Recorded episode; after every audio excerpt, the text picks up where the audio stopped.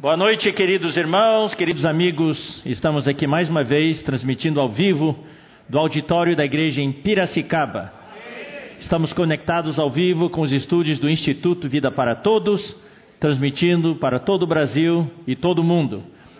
Nós hoje à noite estamos na mensagem número 3 da Conferência Internacional de Fevereiro 2021. Estamos no período pré-conferência. Então, hoje à noite estamos com a mensagem 3, no domingo à noite teremos a mensagem 4, e a partir da semana que vem, no dia 12, sexta-feira, daremos início ao período oficial da conferência, que vai se estender do dia 12, sexta-feira, até domingo, dia 21. E depois disso teremos ainda mais quatro fins de semana: sexta de noite, domingo de noite para não tomar né, o horário nobre das igrejas para as, as, suas atividades normais. Então, nós vamos daí, depois da conferência internacional, no período oficial, ter quatro fins de semana, na sexta-noite e domingo à noite, nos mesmos horários. Sexta-noite às 20 horas, domingo à noite às 19 horas, para concluir as últimas oito mensagens do, das, do total de 24 mensagens que comporão o alimento diário. E antes de entrar na palavra, eu quero agradecer a todas as igrejas, todos os irmãos, pela participação ah, da campanha de ofertas A Conf é Minha, que nós encerramos na segunda-feira passada e estendemos, prorrogamos por um dia, na terça-feira. Na quarta-feira, assim, então nós queremos agradecer às igrejas, irmãos, pela participação de todos vocês. A meta era de 500 mil nós atingimos, graças ao Senhor, 225 mil. Somos gratos ao Senhor por isso. Vivemos dias muito difíceis e o Senhor vai poder usar isso para a manutenção da estância. E uma parte, claro, foi para custear ah, as despesas da conferência ah, Geração Santa e a conferência de jovens. A partir da quarta-feira, agora passada, nós demos início à campanha, voltamos à campanha A EAV é Minha. Só que é a a EAV é minha, traço Conferência Internacional de Fevereiro 2021. Nós esperamos uma participação de aproximadamente 10 mil irmãos e também ah, estabelecendo como valor referência de 100 reais por participante, porque serão um total de nove dias, mais o período pré-conferência e pós-conferência, nós esperamos, uh, estipulamos um valor referência de 100 reais por pessoa, por participante, então, e queremos esclarecer que não é taxa de inscrição nem de participação. A inscrição é totalmente gratuita. A inscrição já está aberta faz algumas semanas. Esperamos que os irmãos se inscrevam para poder participar de todas as atividades. E então nós esperamos com isso também, com essa campanha, com 10 mil participantes, com valor referência de 100 reais por participante, levantar uma oferta aproximadamente de um milhão de reais, como, a gente, como aconteceu em setembro. Ah, como vai se levantar isso? Não quer dizer que todos os participantes têm que ofertar esse valor. Como já mencionamos, a inscrição é gratuita. Estamos contando né, com as igrejas, participação de igrejas, ah, vendo quais, quantos irmãos participaram, aqueles que têm condições, amém, podem participar, aqueles que não têm a igreja podem completar temos empresários que podem participar e irmãos em geral que querem participar para suprir um, dois ou três ou mais irmãos e assim por diante. Então, nós cremos que o Senhor vai suprir as necessidades. Isso é para custear as despesas desta conferência. Nós temos as equipes de apoio, a equipe do 288, as equipes, a equipe do Instituto Vida para Todos, todo o material, todo o equipamento tivemos que comprar alguns equipamentos novos. Ah, então vamos usar o, o, palco do auditório na estância Árvore da Vida. Então tem toda uma, toda uma série de despesas, hospedagem, alimentação para essas equipes. Então e também a logística, né, dentro da estância, apesar de não termos assim, ah, não ser uma reunião, uma conferência presencial, mas existe uma logística. E também Principalmente, essa oferta é para suprir as necessidades da estância, de manutenção da estância para os próximos seis meses. A oferta que nós levantamos de setembro deu para custear o mês de setembro, outubro, novembro, dezembro, janeiro e fevereiro. Exatamente esses seis meses. Graças ao Senhor conseguimos passar, mesmo sem eventos, conseguimos manter a instância e com a conferência de jovens podemos suprir janeiro. Esperamos que com essa oferta possamos suprir as necessidades da essência para fevereiro, março, abril, maio, junho, julho, julho, até julho. Daí vamos ter a conferência de novo, né? De a geração santa e de jovem. Então, irmãos, está aí, queremos colocar diante dos irmãos. O Senhor vai suprir, o Senhor tem feito maravilhas, coisas assim que nós jamais imaginaríamos que num período de pandemia o Senhor poderia suprir. Nunca houve tanta oferta como nesses dias. Isso é todo para a glória do Senhor. E isso também são sinais de que o Senhor está voltando e Ele está movendo nos corações de todas as pessoas. Queremos agradecer os irmãos, as igrejas e contamos com a cooperação de todos. Louvado seja o Senhor. Ah, também queremos alertar os irmãos. Ah, a pandemia está muito forte nós temos notícias todos os dias de irmãos que estão ficando, uh, estão sendo hospitalizados, irmãos que estão partindo, dormiram no Senhor. É muita tristeza, irmãos. Essas últimas semanas realmente são, foram semanas cheias de tristezas por irmãos queridos, irmãos que têm servido por anos e anos e que dormiram no Senhor. Então nós queremos pedir a todas as igrejas, a todos os irmãos que usem de prudência, sabedoria e que reconsiderem as reuniões presenciais em áreas onde a pandemia está muito forte. Talvez devamos interromper temporariamente até a situação amenizar. Então, isso que nós deixamos para uh, o discernimento de vocês, discernimento dos cooperadores de cada região, com os irmãos das equipes médicas, os comitês regionais de orientação em saúde, tá? para orientar os irmãos para que não haja mais perdas. Nós também sabemos de famílias inteiras com cinco, seis, dez membros, todos contaminados, né, irmãos? Então vamos tomar cuidado, vamos usar de prudência, tá certo? E não vamos facilitar, vamos continuar praticando os protocolos uh, de higiene, lavar as mãos, usar álcool gel, usar máscara, fazer distanciamento. Isso não é exagerado, irmãos, tá? Nós, o Senhor investiu tanto em nós. Não, não, realmente, nós não queremos que nenhum irmão parta antes da hora. Nós queremos continuar aqui nesta terra sendo úteis ao Senhor. Que o Senhor possa guardar a todos os irmãos e a todas as igrejas. Amém. Louvado seja o Senhor. Então, hoje à noite nós vamos para a mensagem número 3. Uh, ah, o tema desta conferência é a igreja, coluna e uh, base da verdade. É, é, muito bom nós termos uma plateia, uh, uma audiência para quem a gente possa falar, né?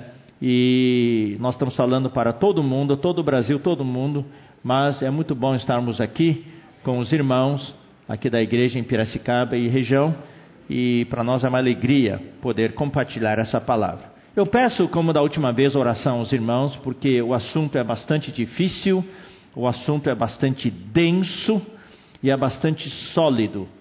Ah, então requer realmente um apetite muito bom da parte dos irmãos e também requer da parte dos irmãos algum conhecimento da palavra. Agora, se há irmãos novos entre nós, irmãos que estão recém começando, não se preocupe, uh, nós vamos procurar explicar da melhor maneira possível. O que nós vamos apresentar é algo bastante forte, algo sólido, que vai contra toda a corrente desta era. A corrente desta era é de mentiras, é de iniquidade, e a igreja hoje, Deus deu para ela essa missão nobre, essa missão gloriosa de ser a coluna e a base da verdade. Hoje nós estamos na contramão, nós estamos contra a corrente. Né? A corrente do mundo é muito forte, indo para uma direção. É como uma, o estouro de uma boiada, levando toda a humanidade para o frigorífico, para o matadouro, onde todos vão ser mortos. Nós estamos indo contra a boiada. Você sabe como é difícil. Quem já foi para jogo de futebol você sabe, você está saindo do estádio depois de um jogo, tá? E daí você esquece, oh, eu esqueci meu boné lá no, nas arquibancadas. E você quer voltar para pegar seu boné e contra a multidão é impossível praticamente. Né? Então realmente requer o espírito sete vezes intensificado. Hoje nós na igreja, na verdade, mesmo eu, eu até assim tenho certo temor em falar isso, mesmo no meio do cristianismo hoje, da cristandade, no meio cristão, nós estamos um pouco na contramão, indo contra a corrente, porque mesmo entre os cristãos, hoje a iniquidade já entrou sorrateiramente, já se infiltrou na igreja. E muitos querem seguir o politicamente correto, todos querem agradar as pessoas, querem ah, ah, satisfazer a coceira nos ouvidos das pessoas, falar o que as pessoas gostam de ouvir. Mas nós não estamos aqui para dar tapinha nas costas de ninguém. Nós queremos falar a palavra pura de Deus. A igreja é a coluna e a base da verdade. Então, na primeira reunião, na mensagem 1, nós demos a palavra introdutória, falamos um pouquinho sobre Timóteo, falamos um pouquinho sobre a, a origem a, data e o lugar onde essas duas epístolas foram escritas. E nós falamos sobre esta visão da igreja como a casa de Deus. Então nós mostramos que desde o Antigo Testamento Deus considerava o seu povo como sua casa. Moisés foi fiel em toda a casa de Deus e o autor de Hebreus comparou daí Moisés com Jesus, que foi fiel em toda a sua casa na era neotestamentária. Então, nós mostramos para os irmãos o conteúdo de, primeiras, de 1 Timóteo, não segunda, mas 1 Timóteo. Então, nós apresentamos seis conteúdos principais, seis itens, para facilitar para os irmãos. E durante a semana passada, nós divulgamos uma pequena tabela com seis pontos, não sei quantos receberam. Né? Então, o primeiro item do conteúdo de 1 Timóteo é a advertência contra a apostasia e o declínio da igreja. Então, nós mencionamos, eu não vou mencionar os versículos hoje à noite, porque já mencionamos na semana passada com bastante detalhe. E nós não é uma coisa sequencial. Paulo conversou com Timóteo, Paulo apresentou para ele o que estava no seu coração e Paulo não se preocupou em formalizar as coisas. Ele foi, de certa maneira, informal. Ele foi falando, falando, e se ele esqueceu de falar alguma coisa, mais adiante ele completava. Tem alguns itens que ele mencionou umas três vezes até, em diferentes trechos. Então, o que nós fizemos foi juntar todos esses trechos separados para compor os seis principais itens do conteúdo de 1 Timóteo. Então, primeiro item, já falamos, é a advertência contra a apostasia e o declínio da igreja. É algo sério. Paulo já detectou, quando ele escreveu 1 Timóteo, que a apostasia já estava se instaurando na igreja e o declínio já estava acontecendo. Segundo item, daí Paulo falou para Timóteo ah, ah, sobre uma vida normal na igreja. Uma vida normal uh, pessoal e uma vida normal nas reuniões, coletivamente. Né? Uh, o que Paulo uh, mostrou para ele é que a vida da igreja não é uma coisa assim organizacional, não é uma coisa formal, é uma vida, é uma vida. Então, é uma vida normal cotidiana, uma vida normal diária e uma vida normal nas reuniões. Então, em 1 Timóteo, há vários itens sobre a ordem nas reuniões, como as reuniões devem ser conduzidas. Ah, o terceiro item é sobre a administração da igreja, o presbitério né, e também o diaconato, os presbíteros uh, e os diáconos e diaconisas. Como uma igreja é administrada e as funções dessas pessoas. O quarto item são os procedimentos e orientações na igreja.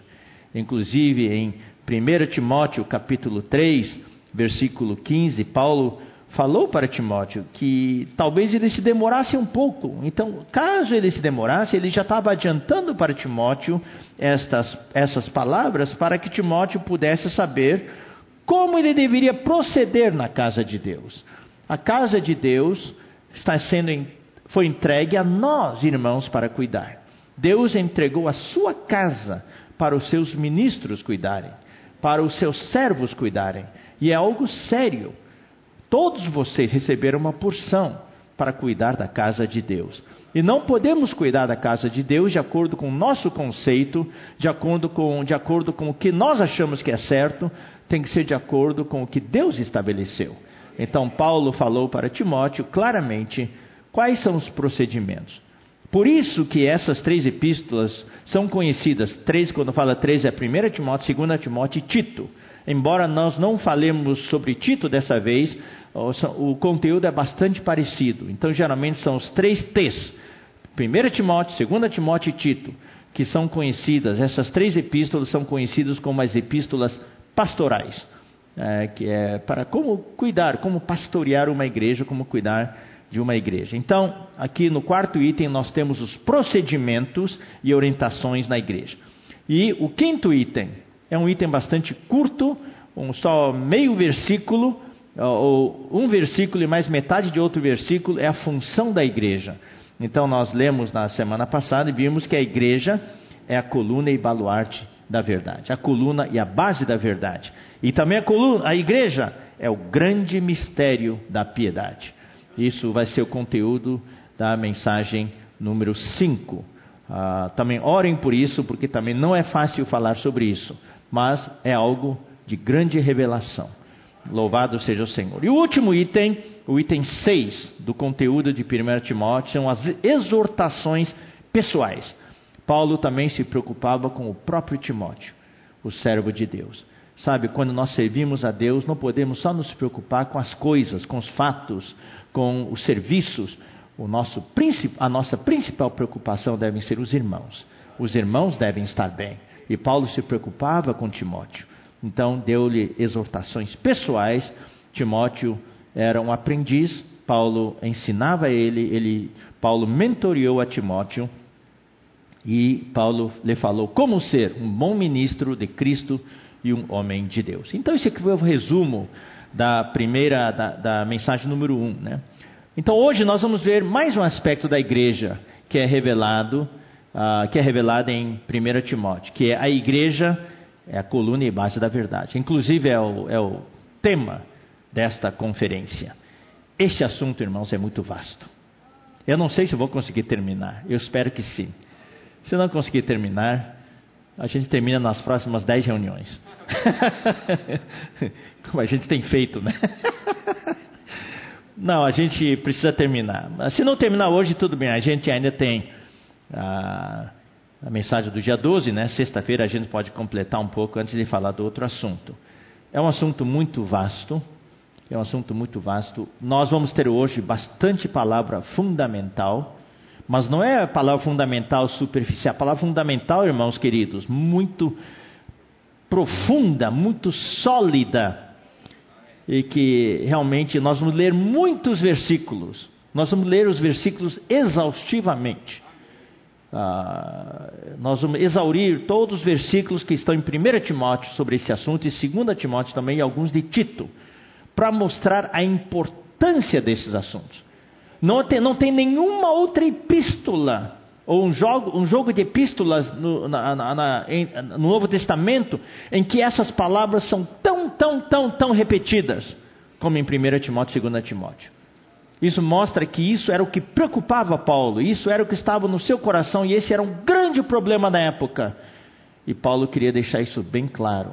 Então ele falava e falava e falava, repetia as mesmas palavras, né? Então, coluna e base da verdade. Quando falamos da verdade, irmãos, não estamos falando da doutrina. Embora as verdades possam ser encaradas como doutrinas, hoje no meio cristão, uh, isso é muito apreciado, o fato de conhecer doutrinas, ter muito conhecimento. Isso não é errado. Nós precisamos ter conhecimentos conhecimento bíblico. Mas se esse conhecimento se tornar um conhecimento morto, para nada serve para nós. Eu posso ter todo o conhecimento de como é que funciona o motor de carro, como é que funciona o câmbio, como é que funciona a direção, mas se eu não sei dirigir, de que me serve isso aí? Eu nunca peguei no volante de um carro, nunca dirigi, mas eu sei falar sobre tudo. É que nem a gente sempre fala da história do, do, do, do, do expert, do especialista em peixes, em ictiologia. O cara conhece tudo sobre peixe, escamas e essa espécie de peixe, mas ele odeia comer peixe. Então de que adianta? Ele nunca foi para esse restaurante que tem aí. Como é que é o nome? Hã? É, na rua do Porto ali, esse. Dourado, Dourado. aquele, ai, tem cada restaurante de peixe aqui em Piracicaba, né? Ah, mas não, nunca não gosto de comer peixe, mas, mas conhece, sabe falar de peixe, né? Então, nós não queremos só doutrinas. Doutrinas são importantes. O conhecimento objetivo é importante, mas o que o Senhor quer é que você desfrute, você experimente, né? Ah, no Brasil nós temos algo especial, que só no Brasil tem esse corte especial. Parece que as vacas brasileiras, os bois brasileiros, são diferentes dos bois de outros países. Só o boi brasileiro é que tem a picanha. É. e todo mundo. Eu não conheço uma pessoa que não gosta de picanha. Todo mundo gosta de picanha. É, talvez um ou outro não goste, mas de qualquer maneira é para desfrutar, é para desfrutar, né? É. Louvado seja o Senhor. Então a palavra do Senhor não é para ser doutrina, discussões doutrinárias, discussões dogmáticas. Qual é a sua doutrina? Não, eu não concordo com a sua doutrina. Nossa doutrina é essa. Hoje tem muito disso. Primeira coisa que os cristãos se perguntam, os evangélicos se perguntam, às vezes, quando se conhecem, qual é a, sua, qual é a doutrina da sua igreja? E quando as pessoas falam, ah, eu não concordo com isso. Não, não, não. O que nós queremos é Cristo. Não é doutrina. Nós nem queremos cristologia. O que nós queremos é Cristo. O Espírito todo inclusivo. O Cristo todo inclusivo. O Cristo que é para o nosso desfrute. Louvado seja o Senhor. Então, a verdade é a palavra. É a palavra. Ah, essa verdade, na verdade, tem. Ah, essa verdade, na verdade, é a realidade. É o que é real. Foi falado por várias semanas, já vários meses, que no mundo eles estão relativizando a verdade. Não tem mais verdade, tudo é relativo. Isso é a mentira que o inimigo está propagando no mundo de hoje. Existe a verdade sim. E a verdade não é relativa. A verdade é absoluta. Deus é a verdade. Jesus falou: Eu sou o caminho, a verdade e a vida. Deus é a verdade. A palavra de Deus é a verdade. Vamos ler 17, João 17, 17. Isso já serve como referência para daqui a pouquinho. João 17, 17. Santifica-os na verdade.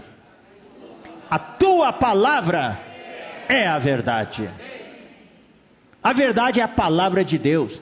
Por isso que hoje estão querendo descartar a Bíblia. Estão colocando a Bíblia em descrédito. Estão jogando fora a verdade. Estão preferindo a mentira do que a verdade. Estão acreditando em tantas, tantos fake news, tantas teorias de conspiração, tantas teorias aqui e ali, mas não acreditam na palavra de Deus. Eu vou dizer uma coisa, queridos irmãos. Para mim, se requer mais fé para crer numa das teorias da conspiração do que crer na Bíblia.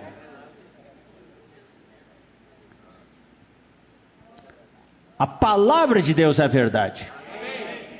Ou seja, o que, que é real hoje? Tudo é falso. Só existe algo real: é Deus. Você vê Deus? Não vejo Deus, mas Ele é real. Porque nós o experimentamos. Todos vocês podem testificar: Deus é real. A verdade é a realidade. É a realidade. O, a igreja é a coluna e a base da realidade. Aqui na igreja, na igreja, quando estamos na vida da igreja, nós experimentamos a verdadeira vida. A vida que é real. Nós experimentamos um Deus vivo e verdadeiro. A realidade de Deus. Não é algo abstrato, não é algo teórico. Você jantou hoje? Jantei. Como você sabe? Eu não preciso explicar. Eu sei, eu comi, eu estou sentindo aqui. O homem tem três partes: espírito, alma e corpo. A realidade de Deus, nós, experimentamos no nosso espírito. E o nosso espírito, quando recebemos Jesus Cristo, quando nós nos convertemos a Deus, quando nós nascemos de novo, o nosso espírito nasceu de novo. Nós, nosso espírito foi avivado. E nós sabemos quem Deus é. Então a igreja é a coluna e a base da verdade, a coluna e a base da realidade. E essa realidade, essa verdade tem dois aspectos: tem o seu conteúdo e também tem a sua expressão. A coluna está lá, tem que ser uma coluna sólida. A base tem que estar tá lá, o fundamento tem que estar tá lá, tem que ser algo sólido. Porque a coluna é o que sustenta o edifício. E esse edifício é a igreja, é o edifício de Deus. A igreja não está construída sobre areia, a igreja não é uma coisa assim uh, solta. Nós vimos na conferência passada que a estrutura da igreja qual que é? É a fé, amor e esperança. É a estrutura da vida da igreja. Mas é, além dessa estrutura, essa estrutura é sustentada por uma coluna. E essa coluna é a coluna da verdade. E essa coluna precisa de um embasamento forte, sólido. E essa base é a verdade.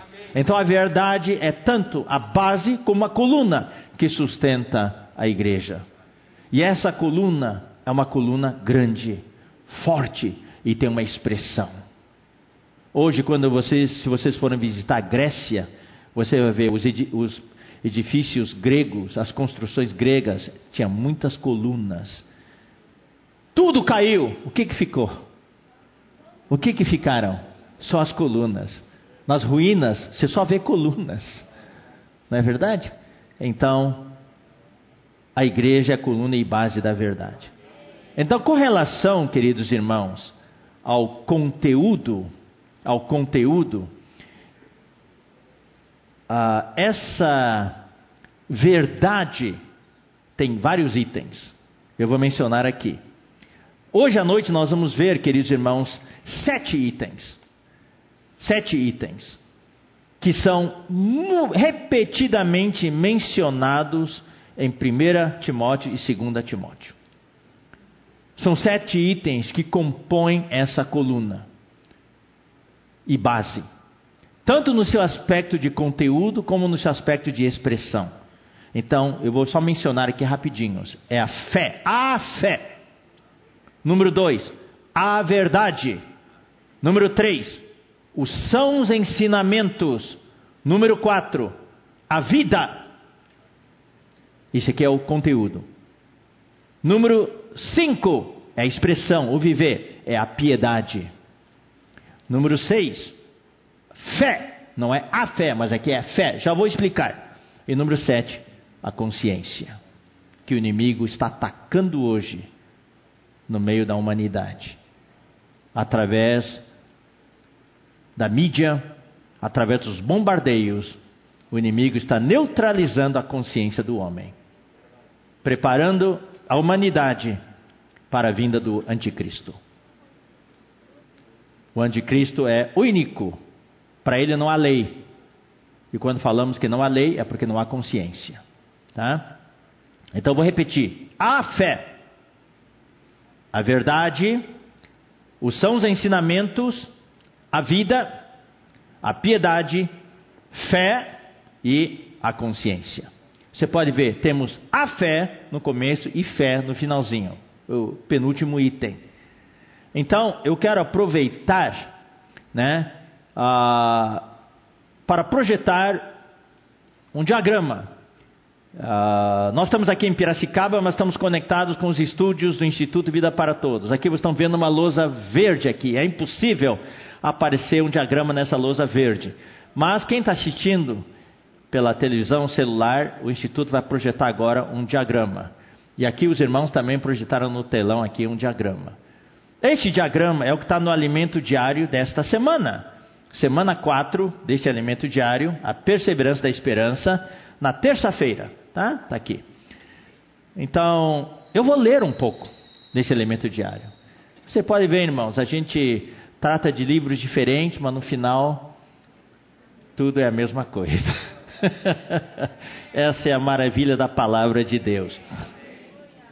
O que nós vemos nesse diagrama que vocês estão vendo no, na tela é.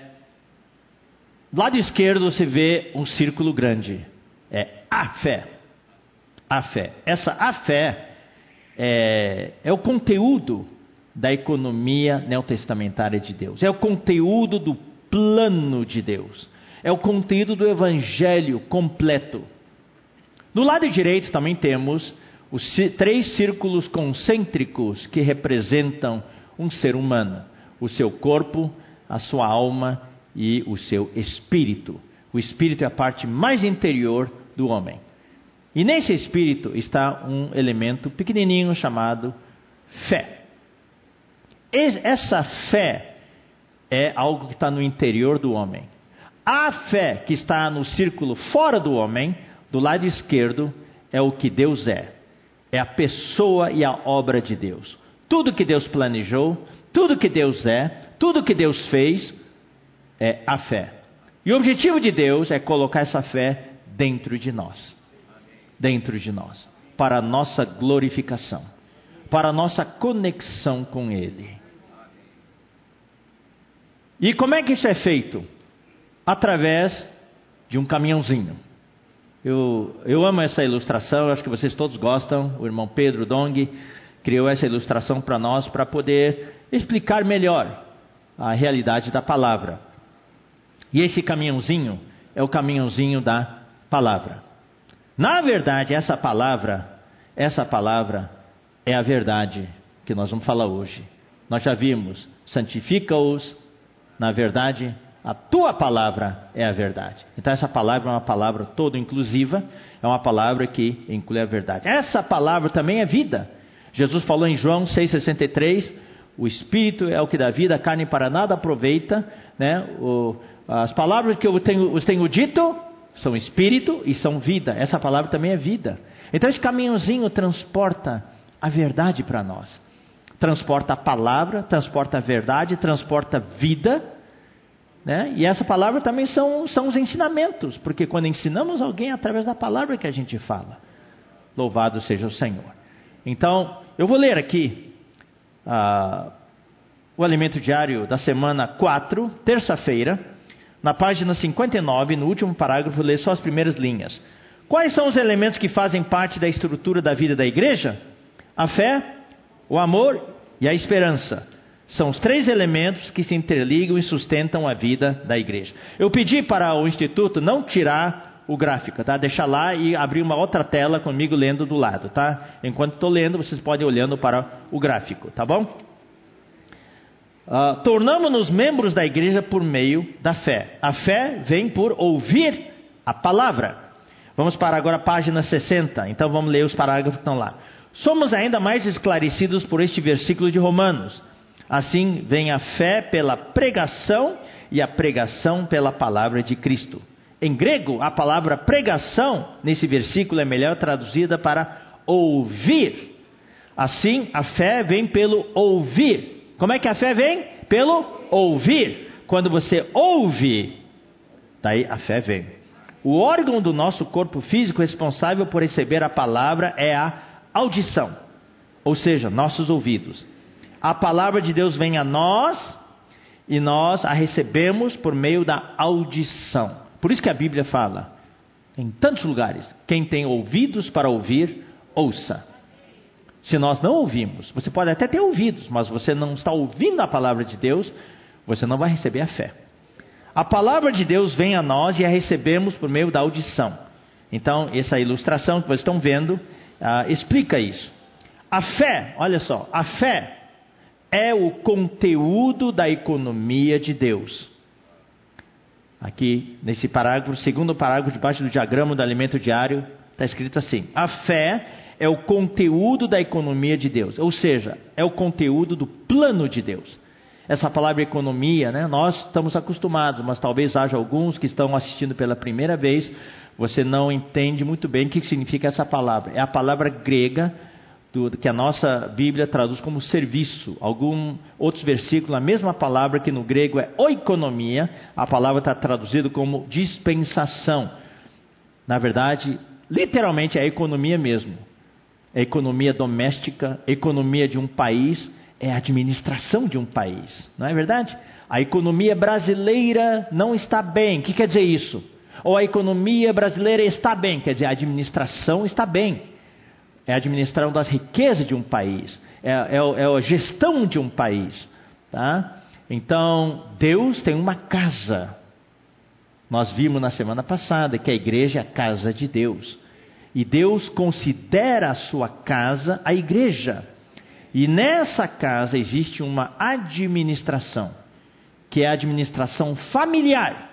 Por isso que no grego é oikos e nomos. Por isso é oikonomia. Oikos é casa e nomos é a lei, a administração. Então, economia, na verdade, significa administração caseira, administração familiar. Aplicado na Bíblia, quer dizer a administração da casa de Deus. Nós estamos envolvidos nos negócios de Deus. Nós estamos, queridos irmãos, na administração da casa de Deus. Nós queremos cuidar bem da casa de Deus, cuidar bem dos irmãos e assim por diante, né? Então, a fé é o conteúdo da economia de Deus, ou seja, o próprio Cristo. A fé, olhe para o desenho, está fora do homem. Essa a fé objetiva, e quer ele creia, quer não, sempre existirá. Quer alguém aceite ou não, está lá, pois diz respeito a Cristo, tudo que Deus é. Se removemos Cristo, todo o plano de Deus entrará em colapso. Cristo é o conector central do universo. Nele tudo subsiste. Na ilustração, a palavra que, que é? É o caminhão. Ou seja, é o veículo que transporta a fé. É o que traz essa fé, que é Deus, para dentro de nós. E essa palavra é o que nós falamos, é a verdade, é a vida, etc. Por meio da palavra, Deus dispensa a sua própria vida e natureza. Em seguida, nós vemos três círculos concêntricos do lado direito do diagrama. Eles se referem ao corpo, à alma e ao espírito. A palavra representada pelo caminhão se depara em primeiro lugar com o nosso corpo, mais especificamente com o quê? Com os nossos ouvidos. Nesse momento, nós temos duas opções. Ou recebemos a palavra de Deus, e assim ela segue o seu percurso até chegar ao nosso espírito. Quem tem ouvidos para ouvir, ouça chega ao nosso espírito, a parte mais interior do nosso ser, ou nós podemos optar por rejeitar a palavra. Daí ela não entra em nós e não produz a fé. Se nós recebemos a palavra pelo, por meio desse ouvir, a fé prosseguirá o seu caminho e vai chegar na nossa mente, que é a parte líder da alma.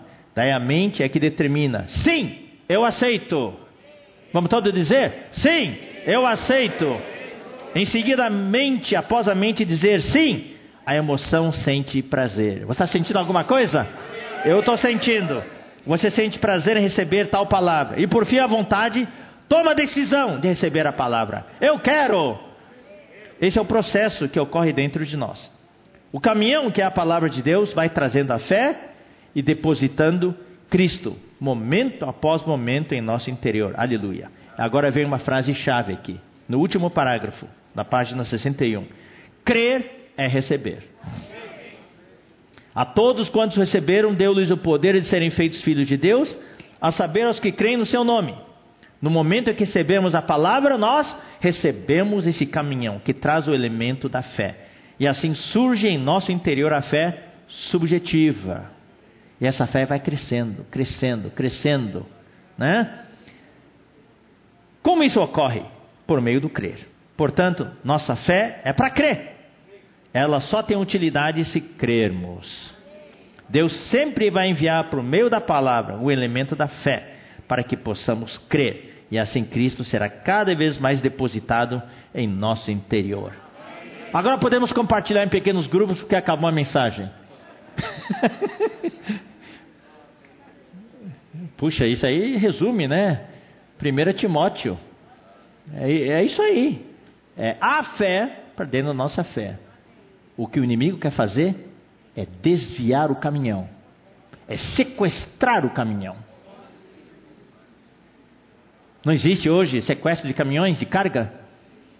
Sai de um lugar, vai para o outro, no meio os ladrões levam e tiram toda a carga, roubam toda a carga. É isso que está acontecendo hoje. Hoje o inimigo está sequestrando a carga, está desviando o caminhão. E o que deveria chegar no nosso espírito para aumentar a nossa fé foi embora. Nós precisamos guardar, irmãos, a palavra de Deus. Nós precisamos valorizar a palavra de Deus. Então vamos ver, irmãos, né? Um pouco sobre essa essa o primeiro item, a fé, que é o conteúdo da economia de Deus no Novo Testamento. Eu vou até simplificar um pouco, é o conteúdo do evangelho completo que está revelado na Bíblia. E esse evangelho é segundo a economia de Deus. Toda vez que eu falo economia, para simplificar, lembrem-se, entenda como a administração de Deus, o plano de Deus, o que Deus planejou para nós. Deus tem um plano para você. Deus tem um plano para a humanidade. É esse plano. E o evangelho completo é de acordo com esse plano de Deus. É algo objetivo, fora de nós. Então esse plano, essa economia de Deus, tem a ver com a pessoa e a obra de Deus. Tudo que Deus é e tudo que Deus fez. E Deus fez muito. Né? Ah, com relação, por exemplo, à a, a, pessoa de Deus e também as, a, aos, aos grandes fatos espirituais. Então, nós podemos dizer que essa, esse plano de Deus, essa economia de Deus, que é a fé, essa fé se compõe ah, sobre, de, compõe de Deus, Cristo, o Espírito, a vida, não é vida humana, é vida divina. A igreja, né, que mais? O, o reino, a nova Jerusalém na eternidade. Isso é uma maneira de ver. Sobre a obra de Deus, a obra redentora de Deus, uh, e a obra uh, da nossa salvação plena, uh, Primeiramente, sobre o que Cristo fez. Tem isso, essa economia de Deus, que é a fé, tem a ver com a encarnação de Cristo, o seu viver humano, os seus sofrimentos, que mais? A sua morte na cruz, a sua crucificação, o seu sepultamento, a sua ressurreição e a sua ascensão e ele ter voltado para nós como o Espírito que dá vida. Você pode ver, tem várias maneiras de ver a fé. A fé também tem a ver com a nossa plena salvação. Tem a ver com a redenção de Cristo, a propiciação que ele realizou por nós na cruz, né? o perdão dos nossos pecados, a nossa regeneração, nós termos nascido de novo quando recebemos Jesus, a nossa reconciliação com Deus a nossa justificação, tudo isso está relacionado, queridos irmãos, com o que Cristo realizou aqui na terra. Mas depois que ele ascendeu aos céus e voltou para nós como Espírito, Romanos 5,10 fala: Se nós, quando inimigos, fomos reconciliados com Deus mediante a morte de seu filho, esses itens que nós acabamos de mencionar, muito mais, estando já reconciliados, seremos salvos pela sua vida. Aí vem a, vem a parte da reconciliação, da, da, da, da justificação subjetiva, da nossa santificação, da nossa transformação, da nossa conformação e no final a glorificação. Tudo isso faz parte da fé. Então a fé é vasta demais. Essa fé que é representada pelo círculo exterior esquerdo, né? É, é muito vasto. Podem remover o, o, gráfico, podem agora remover o gráfico, tá bom? Nós vamos continuar falando agora. Você já tem esse gráfico na sua mente. Então, nós vamos ler alguns versículos, irmãos. Uh, alguns vamos comentar, outros não, mas nós queremos que cada vez que nós lermos, você possa ver. Isso, isso, uau, isso tudo está em 1 Timóteo, está em 2 Timóteo, está em Tito, especialmente 1 e 2 Timóteo. Para mostrar a importância disso. É o que Deus quer hoje. Deus quer, no tempo do fim, colocar esta fé dentro da igreja, dentro de você e dentro das pessoas que ainda não receberam Jesus. E nós somos, irmãos queridos, quando nós falamos que a igreja é a coluna e base da verdade, a igreja é a coluna e base da fé. A igreja está exibindo essa fé. A igreja está exibindo esse Deus, esse Cristo, chamando as pessoas para virem, para receberem esse Deus e esse Cristo. Então vamos ler os versículos. 1 Timóteo 1,4.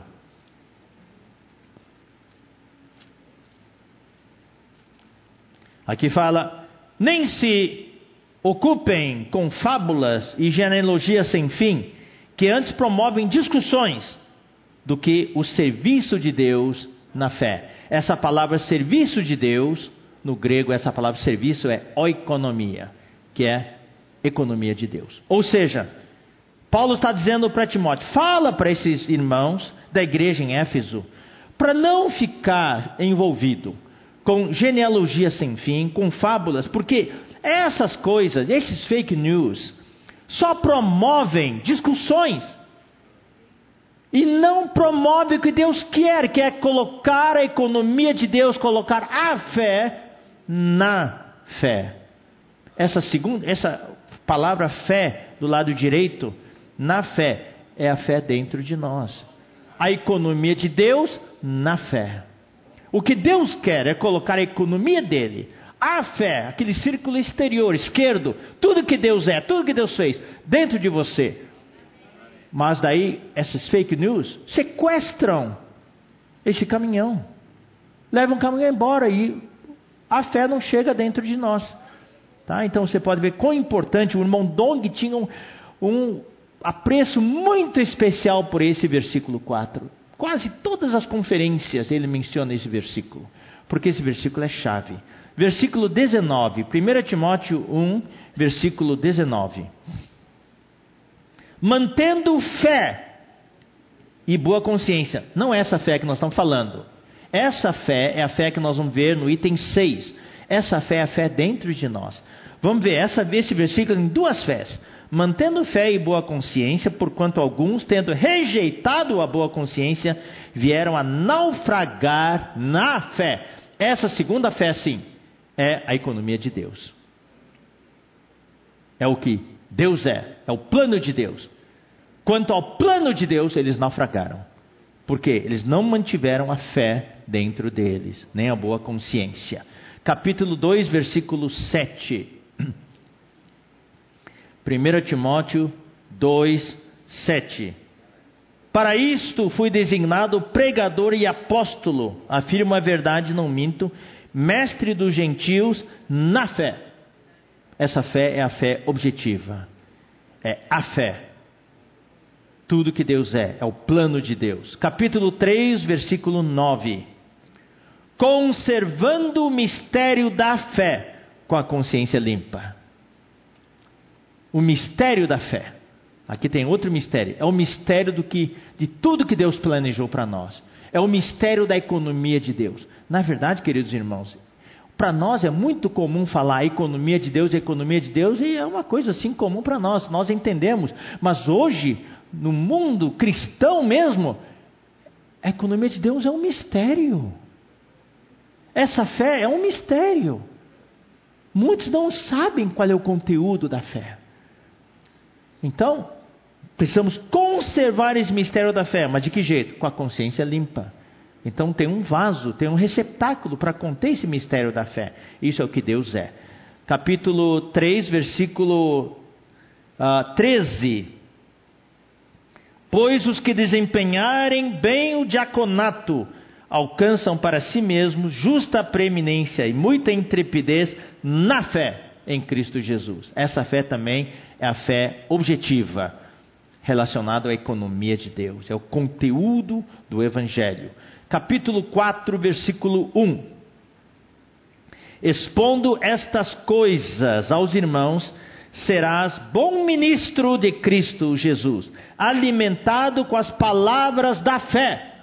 Uau, muito maravilhoso alimentado com a palavra daquilo que Deus está transmitindo para você. Deus manda, você descarrega do caminhão e você come, você se alimenta deles. Amém? Alimentado com as palavras da fé, de, do plano de Deus, de tudo que Deus é, tudo que Deus fez. Louvado seja o Senhor. Vamos ler agora o capítulo 5, versículo 8.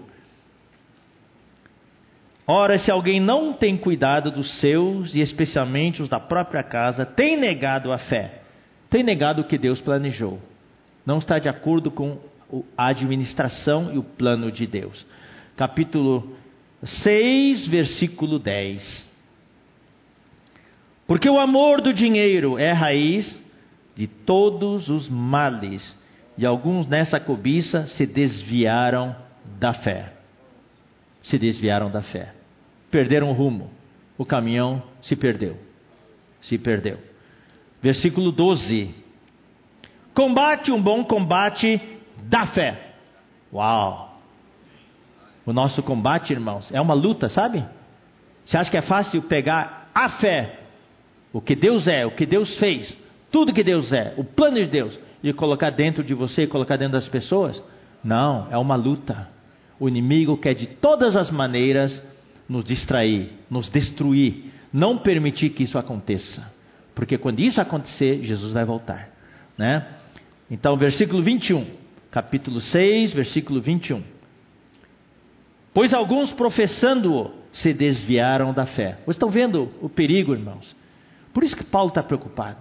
Ele menciona isso vez e outra vez e outra vez. 2 Timóteo 3,8. E do modo porque Janes e Jambres, eu não vou entrar nos detalhes, quem foi Janes e Jambres? De acordo com a tradição judaica, são os dois magos que, que lá enfrentaram Moisés, na frente de Faraó, tá?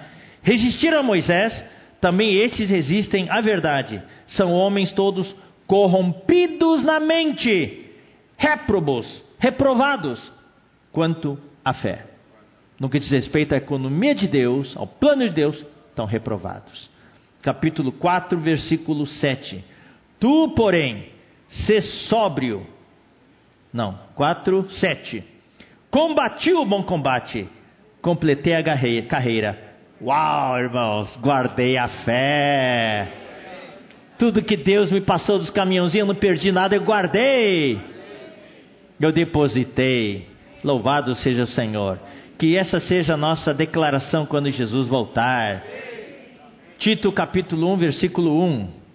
Paulo, servo de Deus e apóstolo de Jesus Cristo, para promover a fé que é dos eleitos de Deus. Essa fé, irmãos, é nossa. Deus deu para nós. Está lá reservado para nós o que Deus quer fazer com o tempo, pouco a pouco, pouco a pouco, na vida da igreja, através da palavra. Deus está mandando não sei quanto, Deus tem uma frota de caminhões. E, e, e, e esses caminhos estão vindo. Irmãos, hoje você está sentindo. A Bandeirantes está cheia de caminhões chegando com a palavra. Caminhão após caminhão. Com a palavra. É isso que está acontecendo hoje. Promover a fé que é dos eleitos. Essa fé é nossa. Versículo 4. Para quem não sabe, tentar ouvindo a Bandeirantes é a grande rodovia aqui, pertinho aqui, tá? que passa perto daqui. Versículo 4, Tito 1:4.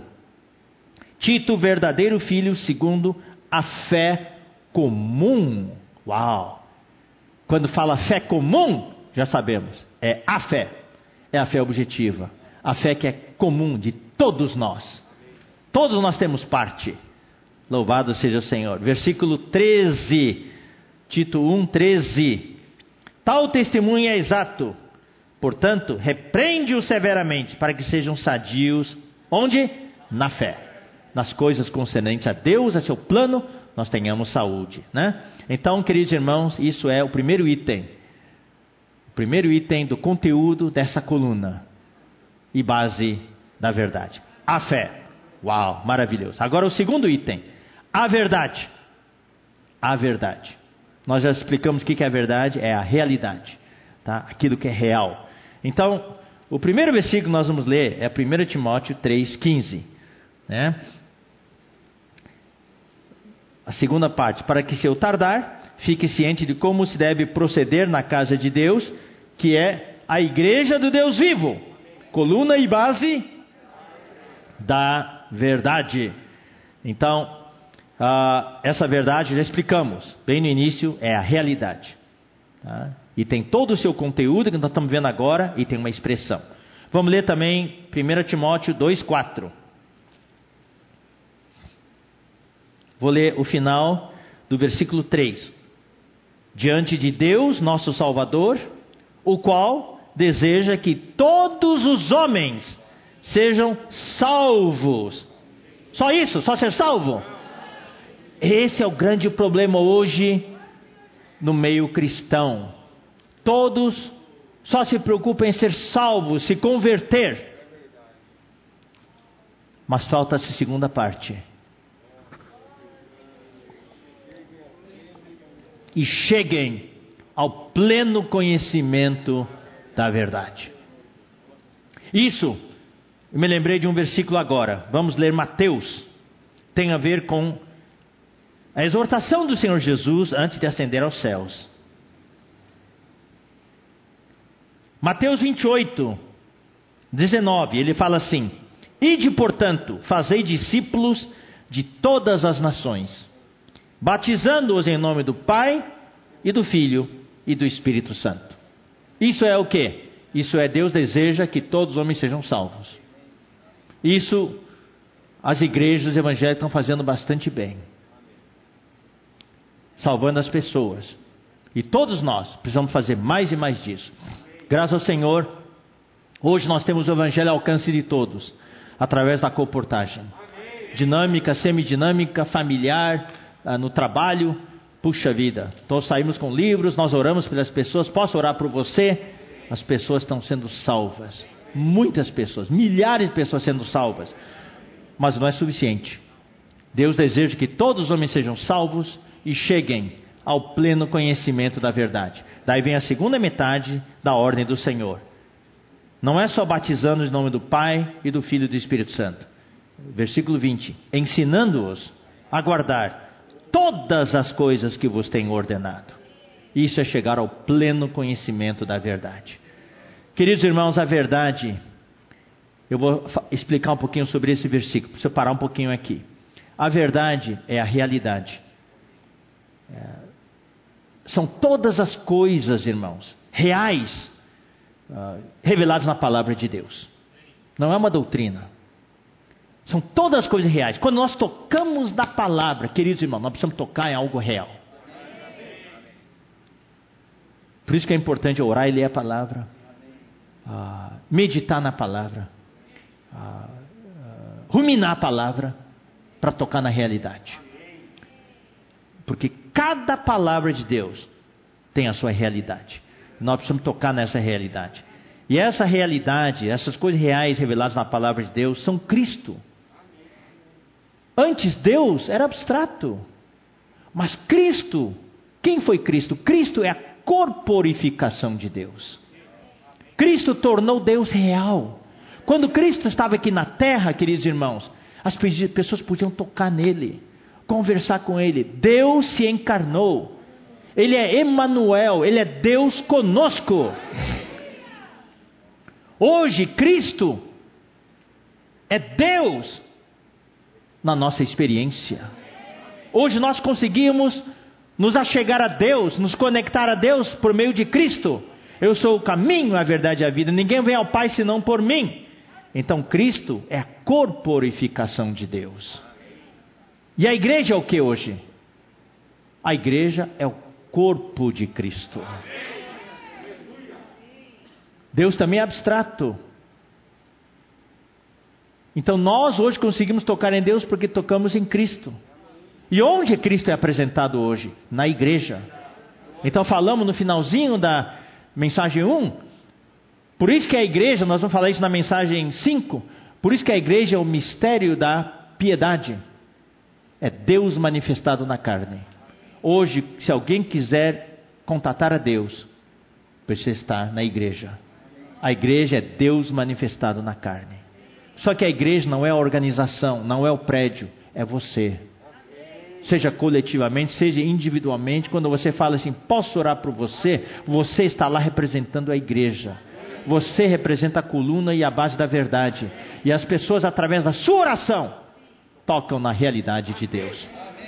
a igreja é o corpo de Cristo. E, e aqui fala que cheguem ao pleno conhecimento da verdade. O que, que é o pleno conhecimento da verdade? É uma compreensão. Não é só conhecer objetivamente, é você compreender a verdade, é entender o que isso significa. Por isso que na igreja, irmão, é uma coisa maravilhosa que Deus nos deu.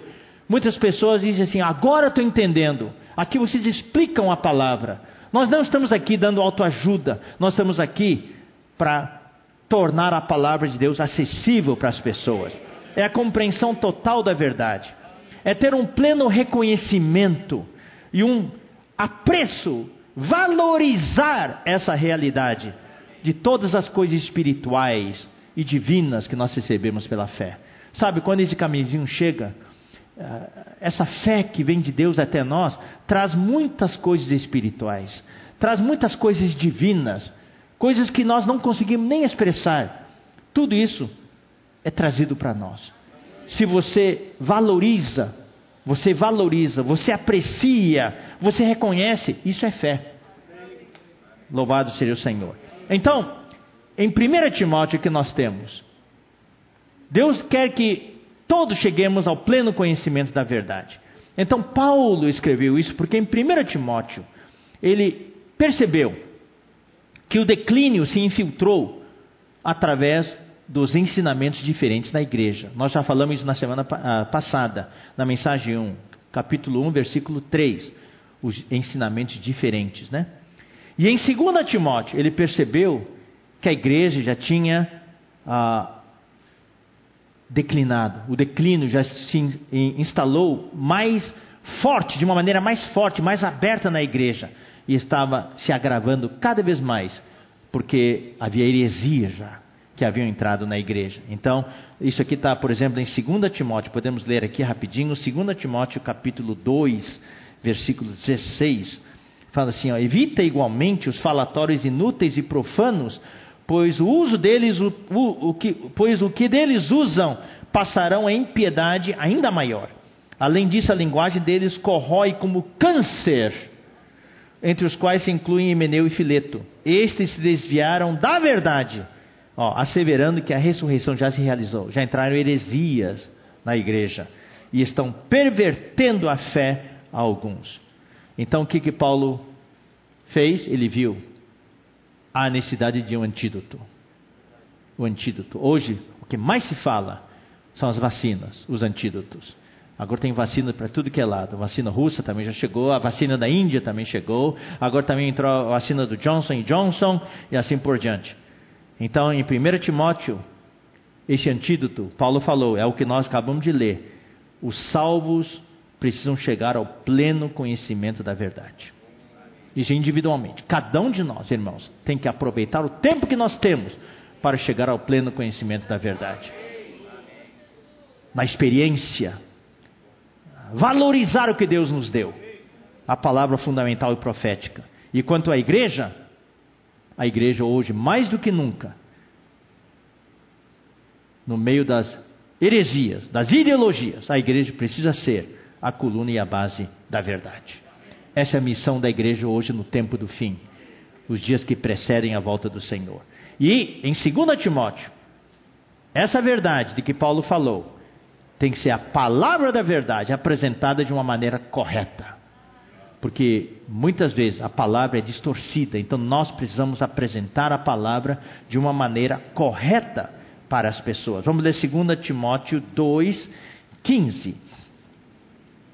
Procura apresentar-te a Deus aprovado como obreiro que não tem de quem se envergonhar, que maneja bem a palavra da verdade. Maneja bem no original grego, tem o sentido de cortar retamente. É como alguém que usa um, um serrote. Hoje, hoje é serra elétrica, né?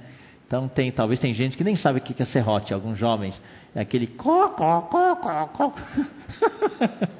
As pessoas usavam para serrar madeira. Então se você não se você não, não sabia manejar bem, depois que cortava, a madeira, em vez de ser cortada retamente, está tudo torto assim. Então, nós temos que cortar a palavra retamente. Louvado seja o Senhor. E daí, quando apresentamos, quando chegamos ao pleno conhecimento da verdade, apresentamos a palavra de uma maneira correta, a verdade de uma maneira correta, Então, os que se desviam da verdade, ou os que se desviaram da verdade, devem voltar à verdade. Então, 2 Timóteo 2, 25. Fala assim: disciplinando com mansidão os que se opõem, na expectativa de que Deus lhes conceda não só o arrependimento, para conhecerem plenamente a verdade. Está vendo? Ó? Arrependimento para se voltarem. De que maneira? Conhecendo plenamente a verdade. Irmão, não sejamos superficiais. Valorizem a palavra que o Senhor está dando para nós. Valorizem a palavra. Louvado seja o Senhor. Vamos continuar a leitura, queridos irmãos, sobre a verdade. Vamos agora para capítulo 2 de 1 Timóteo, versículo 7. Para isso foi designado pregador e apóstolo, afirma a verdade, não minto, mestre dos gentios, na fé. Nós já vimos sobre isso, na fé. Você pode ver até o mesmo versículo, às vezes nós vamos ler uma, duas ou três vezes, porque no mesmo versículo tem dois ou três itens do que nós queremos mencionar. Esse versículo foi usado por causa da fé, que nós vimos no item 1.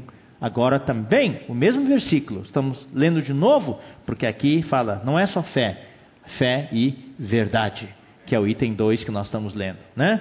Mestre dos gentios na fé e na verdade. Ou seja, irmãos, nós devemos ser aperfeiçoados pelo Senhor. Eu creio, eu espero que todos nós, irmãos, uns mais, outros menos, não precisamos colocar pressão sobre nós, não. Vamos deixar o Senhor agir em nós espontaneamente. Deus sabe quem Ele vai escolher, você se coloca na mão do Senhor e permita que Deus use você para ensinar para as pessoas, ser um mestre na fé e na verdade. O que você puder ensinar, ensine. Louvado seja o Senhor, né? Então vamos ler agora capítulo 4, versículo 3. No final dos tempos haverá heresias, né? Uh, que proíbem casamentos e exigem abstinência de alimentos que Deus criou para serem recebidos com ações de graças pelos fiéis e por quantos conhecem plenamente a verdade. Se você não conhece plenamente a verdade, você vai ser levado de roldão por esses ensinamentos. Então você precisa ter uma base sólida da verdade. Quando falamos conhecer plenamente a verdade, estamos falando de a igreja ser a base da verdade. A coluna e a base da verdade. Louvado seja o Senhor. Vamos ler agora capítulo 6, versículo 5. 1 Timóteo 6, 5 altercações sem fim. Essas pessoas ficam lá discutindo, sem fim, por homens cuja mente é pervertida e privados da verdade. Quando não tem verdade, então, irmãos, vem todas as discussões. Porque quando temos a verdade, temos clareza das coisas. Vamos ler agora 2 Timóteo 2,15. É o versículo que nós lemos anteriormente. 2 Timóteo 2,15. Procura apresentar-te a Deus aprovado, como obreiro que não tem de que se envergonhar, que maneja bem, que corta retamente. O que? A palavra da verdade. A palavra da verdade. Então, irmãos, aqui eu quero parar um pouquinho. Aqui, irmãos, não desprezem essa expressão, a palavra da verdade. Essa palavra da verdade tem tudo a ver com a coluna e base da verdade a coluna e base da verdade é a palavra da verdade. A nossa coluna, a nossa base, irmãos, é a palavra. Sem a palavra nós não somos nada. Hoje o que nos sustenta é a palavra. É a palavra. Então a palavra da verdade vai de oposição, vai contra um monte de coisas. Então nós vamos ler alguns versículos. A palavra da verdade é contra, está em oposição a contendas de palavras. Então, de um lado, nós temos a palavra da verdade versus um montão de outros itens. Nós vamos ver esses outros itens agora. Primeiro, contendas de palavras. Vamos ler. 2 Timóteo 2,14. Recomenda estas coisas, dá testemunho solene a todos perante Deus, para que evitem contendas de palavras. Nós precisamos da palavra da verdade para evitar contendas de palavras. Próximo, versículo 16. O que, que nós temos no versículo 16? Evita igualmente, olha só, falatórios inúteis e profanos. A palavra da verdade é contra falatórios inúteis e profanos. Versículo 17. Além disso, a linguagem deles corrói como câncer. A palavra da verdade vai contra a palavra que corrói, a linguagem. A linguagem é a palavra que corrói como câncer. Câncer aqui é gangrena. Literalmente é gangrena. Você sabe, né, o que é gangrena, né? É uma parte do, dos membros, especialmente no frio, coisa assim, perdeu a circulação e as células morreram e apodrece no próprio corpo. Queridos irmãos, quando nós não temos a palavra que traz vida, essas, essa linguagem que não está baseada na verdade, corrói como gangrena. Como gangrena. Também vamos ler o versículo 23. A palavra da verdade vai contra as questões insensatas. Paulo fala que repele questões. Questões nós explicamos na semana passada. Questionamentos. Tudo que é falado você questiona. Você tem dúvida. Será que é assim? Então, repele questionamentos insensatas, insensatos e absurdos. A palavra absurdo aqui quer dizer é algo que vem de uma mente sem instrução, uma mente que não foi educada, que não aprendeu nada, uma mente ignorante, sem treinamento. Uma tradução assim, literalíssima seria: repete as questões insensatas e ignorantes. As questões, questionamentos, questionamentos são feitos na ignorância total de pessoas que não conhecem nada da palavra de Deus. Tá? Então, uh, e essas coisas são usadas pelo diabo, versículo 26. Mas também o retorno à sensatez, livrando-se eles dos laços do diabo.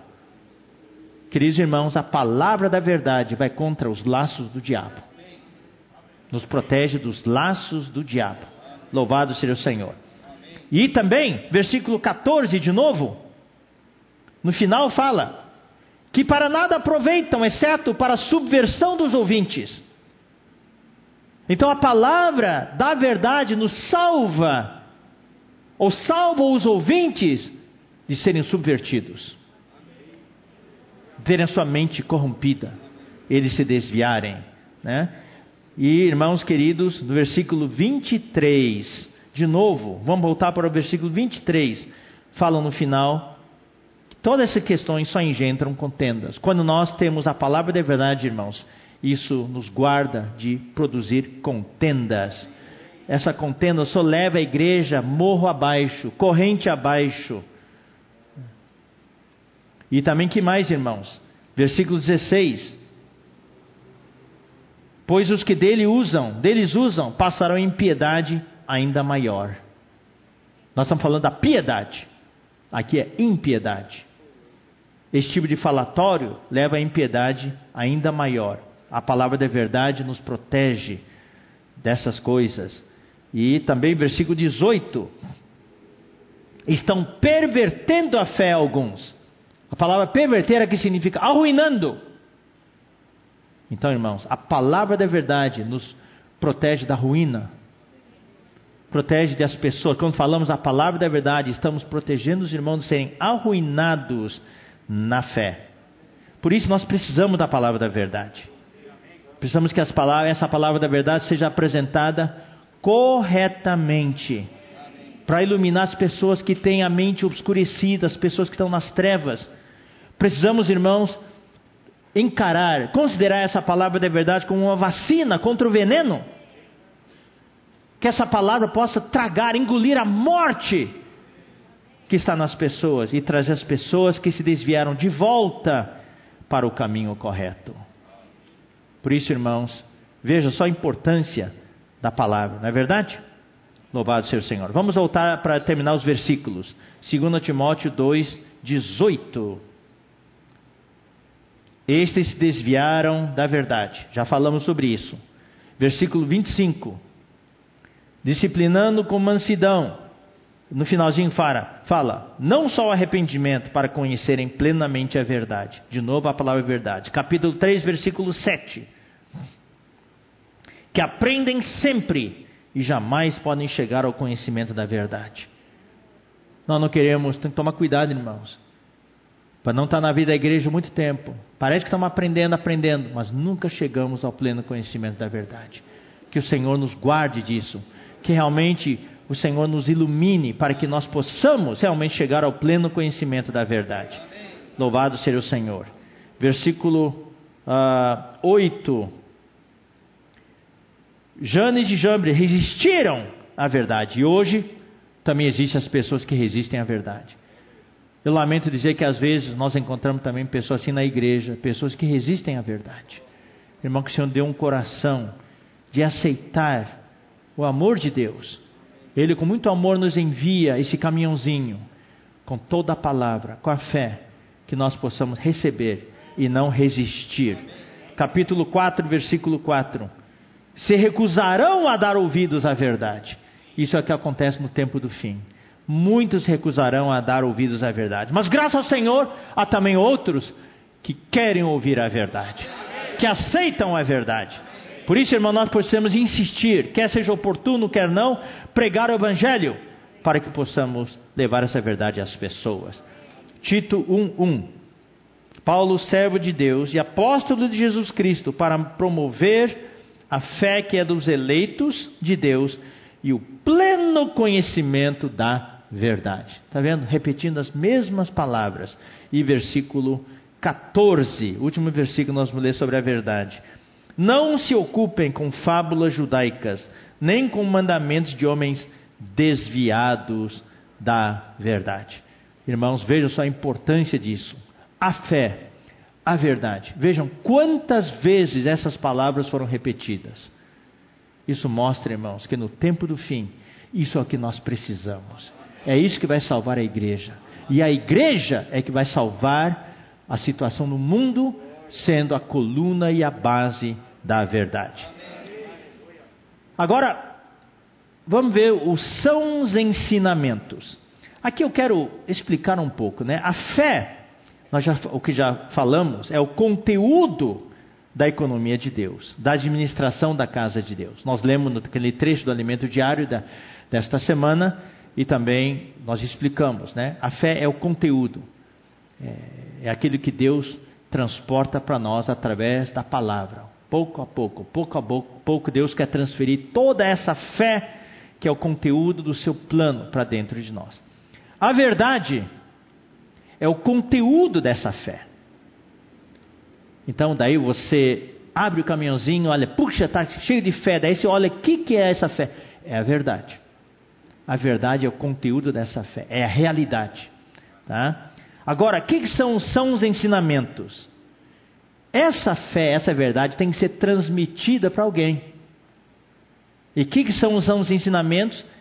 É a maneira que essas verdades e essa fé são ministradas para as pessoas. É através de ensinamentos. São sãos ensinamentos. Você, na igreja, por isso que a igreja, nós precisamos de apóstolos, profetas, evangelistas, pastores e mestres.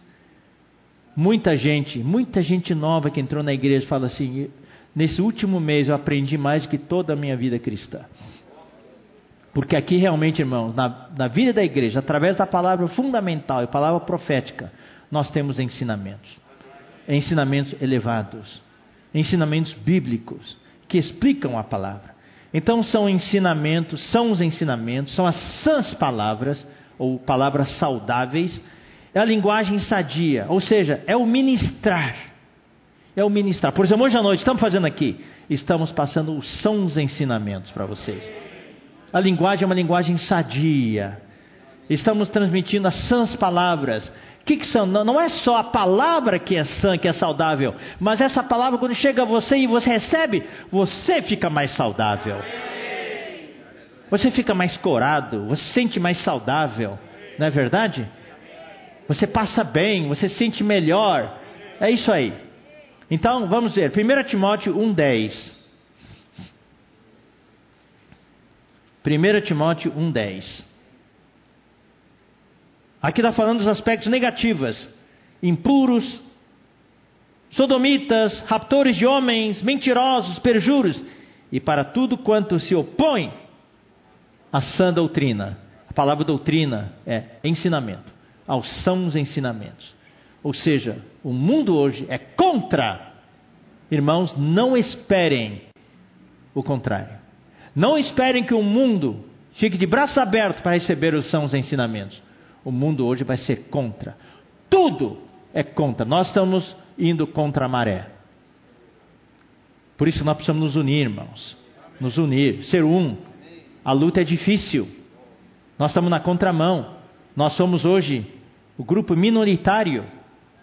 Antes havia os cristãos e a Constituição, as leis eram todas baseadas na Bíblia. Hoje estão tirando tudo. Mesmo nos Estados Unidos, que é um país oficialmente cristão, hoje os cristãos são a minoria. O politicamente correto, todas essas ideologias estão entrando e estão afetando as igrejas de uma maneira séria. Né? Então, aqui fala dos sãos ensinamentos. 2 Timóteo 4,3. Pois haverá tempo em que não suportarão a sã doutrina. Esse tempo já chegou ou não? Já chegou.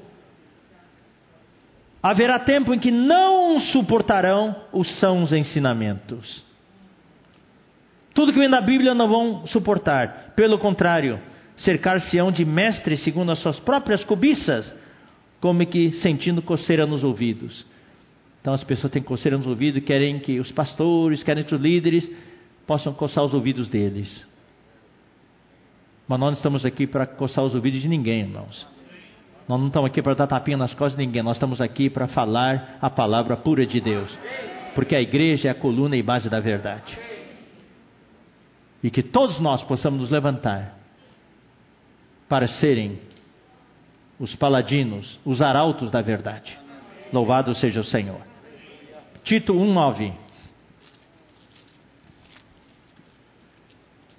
Aqui fala o seguinte: apegando, apegado à palavra fiel, que é segundo a doutrina, que é segundo o ensinamento.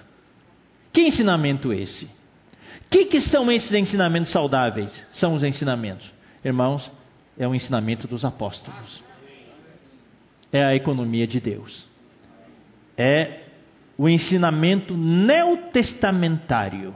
Vamos ler Atos 2,42 e perseveravam na doutrina dos apóstolos. Traduzindo melhor, e perseveravam no ensinamento dos apóstolos. É o que está na Bíblia. É a revelação neotestamentária. É o que nós estamos pregando hoje.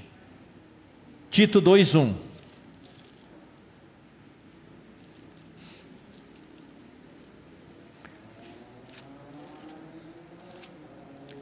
Tu, porém, fala o que convém à sã doutrina.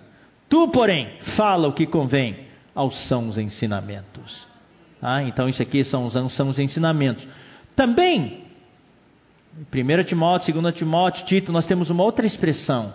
As sãs palavras, que são a mesma coisa. Só que Paulo usou tudo, sãos, sãs, sadio, sadia, tá? para diferentes expressões. Então vamos ler 1 Timóteo 6, 3. Se alguém ensina outra doutrina, se alguém ensina outro ensinamento, como nós vimos na mensagem passada, são os ensinamentos diferentes que se infiltraram na igreja, não concorda com as sãs palavras de nosso Senhor Jesus Cristo e com o ensino segundo a piedade. Então aqui estamos falando das sãs palavras, palavras sãs, palavras que trazem saúde para os ouvintes. Palavras que são saudáveis em si, mas também transmitem saúde para os ouvintes. 2 Timóteo 1,13. Irmãos, hoje estamos fazendo, o que estamos fazendo hoje? Eu, eu encaro essa reunião como uma vacinação. Uma vacinação. Só que é uma vacinação, uma dose, duas doses, três doses, várias doses de uma vez. Pode doer um pouquinho, irmãos. Mas é uma. É, só que não temos muito tempo, né? Então o tempo já está chegando no final, ó e não terminei. Então, graças a Deus, ainda é, sobrou um pouquinho para a próxima reunião, acho que vai dar para administrar. Então, vamos terminar aqui, ah, pelo menos uma parte, né? Então, Vocês estão rindo, né? É, tá certo. é. Bom, vamos ler agora também, uh, 2 Timóteo 1,13. Mantém o padrão das sãs palavras. Tem um padrão, vamos manter o padrão. Não vamos relaxar, irmãos. Não vamos relaxar. O padrão de Deus é o padrão de Deus. Nós não vamos, irmãos, eu vou dizer uma coisa: nós não vamos mudar o padrão para ganhar mais gente. Ah, se eu baixar o padrão, nós vamos ganhar mais gente. Não. Deus vai ganhar. Aqueles que Deus vai ganhar, Ele vai ganhar. Nós temos que manter o padrão. Mantenha o padrão das sãs palavras. Afinal, nós somos a coluna e a base da verdade. Linguagem sadia, essa expressão. Tito 2,8. Linguagem sadia e irrepreensível. Ou seja, versículo 7: Torna-te pessoalmente padrão de boas obras. No ensino, quando você ensinar, mostre integridade, reverência, linguagem sadia. Que a sua linguagem, o que você fala, traga saúde para as pessoas. Transmita saúde espiritual para as pessoas. Tito 1,13. Tal testemunho é exato.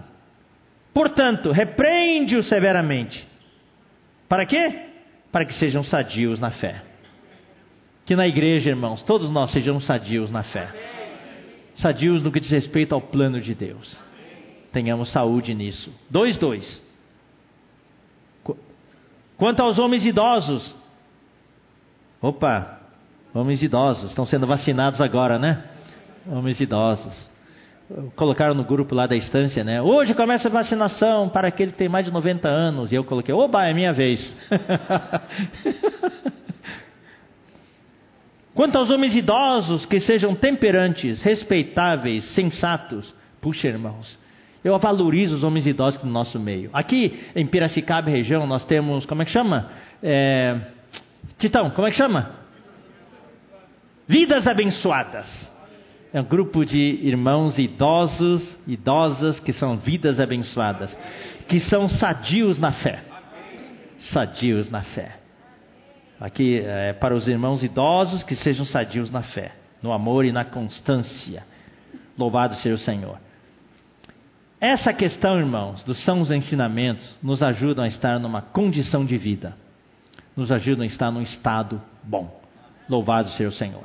Bom, chegou o tempo, eu acho que eu preciso parar. Oh, falta faltou a vida, a piedade, a fé e a consciência. São mais curtas, são mais curtas, tá? São mais curtas. Então, na próxima sexta-feira, na abertura oficial da conferência, nós vamos concluir isso e introduzir o próximo item, que é a igreja, o grande mistério da piedade. Uau! É, é, um, é, um, é uma batalha, irmãos, mistério da piedade versus o mistério da iniquidade. Uau, louvado seja o Senhor. E quem está jogando no time do mistério da piedade? Nós estamos jogando. Louvado seja o Senhor. E nós temos o Senhor do nosso lado. Amém?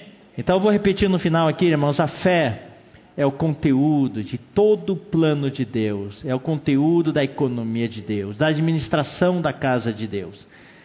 O primeiro item. O segundo item é a verdade, é o conteúdo dessa fé, é a realidade dessa fé. Né? E terceiro, os são os ensinamentos, as sãs palavras, a linguagem sadia, é o ministério dessa verdade. Que a gente tem que pegar essa verdade, agora tirar do caminhão e agora passar para outras pessoas colocar no depósito, daí tira o depósito e começar a passar para as pessoas. E isso é feito através dos ensinamentos, sãos, sãs palavras, linguagem sadia. Louvado seja o Senhor. Vamos orar, Senhor Jesus. Te agradecemos por esta reunião. Apesar de serem itens muito difíceis de falar, nós te agradecemos que tu nos colocaste na tua casa, onde temos o teu plano, a tua administração familiar. E obrigado pelo privilégio de nos fazer participar dessa administração. Hoje estamos aqui recebemos de Ti a missão de cuidar da Tua casa. Senhor, na Tua casa nós recebemos a fé. Nós, Tua casa hoje é a coluna e a base da verdade. E essa coluna hoje tem todos esses elementos que Tu nos confiaste. A fé, que é o conteúdo do Evangelho. Nós valorizamos isso. Nós queremos guardar essa fé. Nós queremos ter ouvidos para ouvir, receber essa fé para dentro de nós. Obrigado, Senhor. Obrigado pela verdade. Ó, a realidade de todas as coisas. A realidade dessa fé. Não é uma coisa, ó Senhor Jesus, abstrata. É algo real que nós podemos conhecer e experimentar em realidade. Senhor, que realmente na igreja nós tenhamos a vida e essa, essa experiência da verdade. Uh, podemos exibir essa verdade, ser realmente a coluna e a base da verdade. Te agradecemos pelos sãos ensinamentos na igreja, pelas sãs palavras, pela linguagem sadia, que todos possamos ser sadios na fé. Obrigado, Senhor Jesus. Senhor, a igreja é a coluna e base da verdade. Obrigado por esse conteúdo que tu nos deste. Senhor Jesus, queremos ser aperfeiçoados, queremos crescer nisso. Senhor Jesus, para poder cumprir totalmente a missão que tu deste para nós, a igreja. Abençoa os irmãos Senhor, seja com todas as famílias. Guarda-nos nessa pandemia. Guarda as famílias. Guarda a saúde dos que estão nos hospitais. Senhor, também consola as famílias daqueles que partiram e já dormiram em Ti. Ouve a nossa oração. Abençoa também a palavra que teremos domingo à noite, através do irmão Pedro Dong. Também seja conosco na semana que vem, quando teremos o período oficial da conferência. Obrigado, Senhor Jesus. Em nome de Jesus. Amém. Até a próxima oportunidade.